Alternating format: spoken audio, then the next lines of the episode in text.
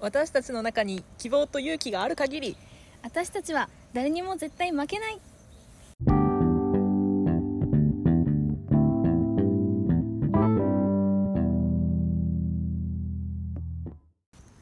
エディのカップラーメンタイマー本日の担当はさだです冒頭の言葉を説明する前にもうお察しの方もいるかと思いますがゲストが来てくれています生駒のサバイバーさんですどうぞはいよろしくお願いします生駒のサバイバーです冒頭の言葉についてですが今回2人で収録ということで2人はプリキュアマックスハートの最終話の名言を持ってきましたそういえば私たち1回プライベートで遊んだことがあるんですよねあそうですねあのお互い舞台が好きっていうことが喋ってる時に判明してこの、ね、好きな作品を一つずつ見せ合おうっていう回をカラオケでしましたね、うんうんうんうんなんかその時にお互い持ってきた作品がすごい重たかったんよなうんそうそう自分はあのトランプシリーズっていうその舞台の作品があるんですけどその中の「グランギニョル」っていう作品を持ってきてで何やったっけ、うちはあの黒羊の、にまあ、2.5次元のうんうんやつ、うん重あたいやつそうね重たかった なでなんかねそうお互いこんなあこういう共通点あったんやみたいなっうんていうのがあってなんか今日はそのことについてちょっと掘り下げてみようかなっていうふうにはい思ってます。イエーイーイとじゃあ聞いていこうかなっていうふうに思うんですけどはい舞台とかを見るようになったのはきっかけとかあるんですかあ舞台を好きになったのは中学1年生の時にあの学校の行事で宝塚を見に行って今思いへ返すとそれもね「エリザベート」っていうすごい重たい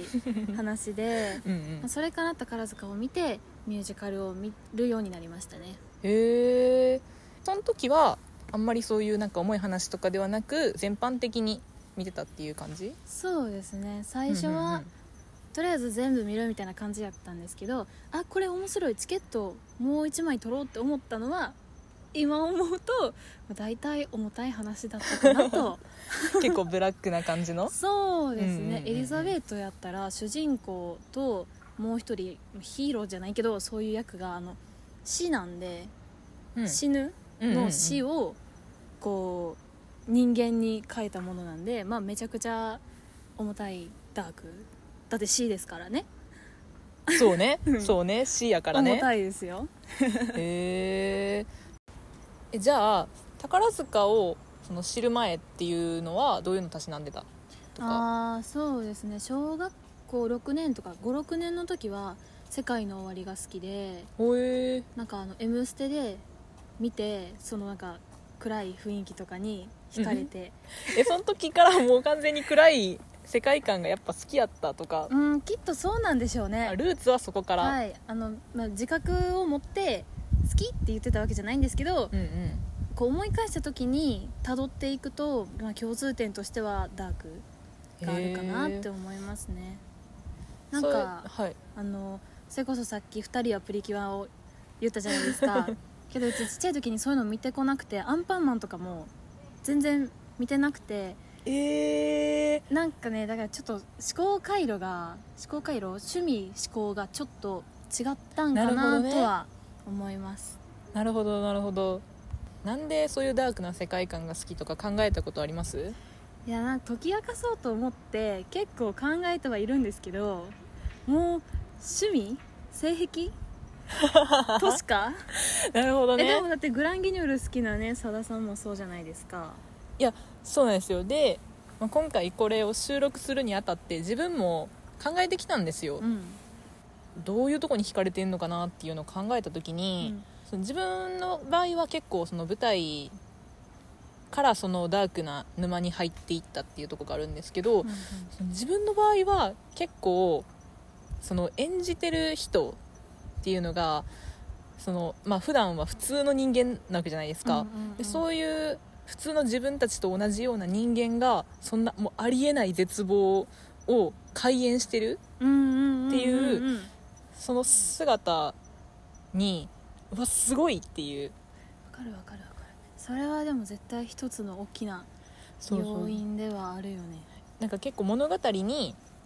そののめり込んでる自分がいる中で、うんそのその傍らでうわこれはすごいなみたいなその舞台を客観視してる自分みたいなのもいて、うんうんうんまあ、多分そういうところもあるんじゃないかなとは思います、うんでもやっぱりたどるところは性癖と か そういうところに行くんじゃないかなって、うんやっぱ思いますね、やっぱり非日常やしうんうんうんこう生活してる上でそんななんかもう超ダークな人ってやっぱ出会うこともないし確かにまあ、ありえへん世界やからこそ惹かれるっていうのはありますかね、やっぱりその俳優さんの普段の一面を知ってるからこそそのギャップがあーな心るにほくどるっていねうのも大きいし、確かにあるかもしれない、うんそれは、まあ、そんなこんなでちょっと時間がね来てしまったみたいなんで残念時間がめっちゃ早いな足りないね 全然足りへんもうなんかこの件に関しては今回やっぱ語り尽くせない部分っていうのがいっぱいあったんで、うんまた機会があればえ続きやりたいですねほんまにねなんかもう一 晩ぐらい一晩ぐ らいそ要そなんれちゃうかなそれラジオで流すんやっちゃうやっちゃうやっちゃおうというわけではいと、いうわけで今回は終わろうかなはい、そうねありがとうございありまがしとうたございましたということで今回の担当はさだと生駒のサバイバーでしたバイバーバイバーイ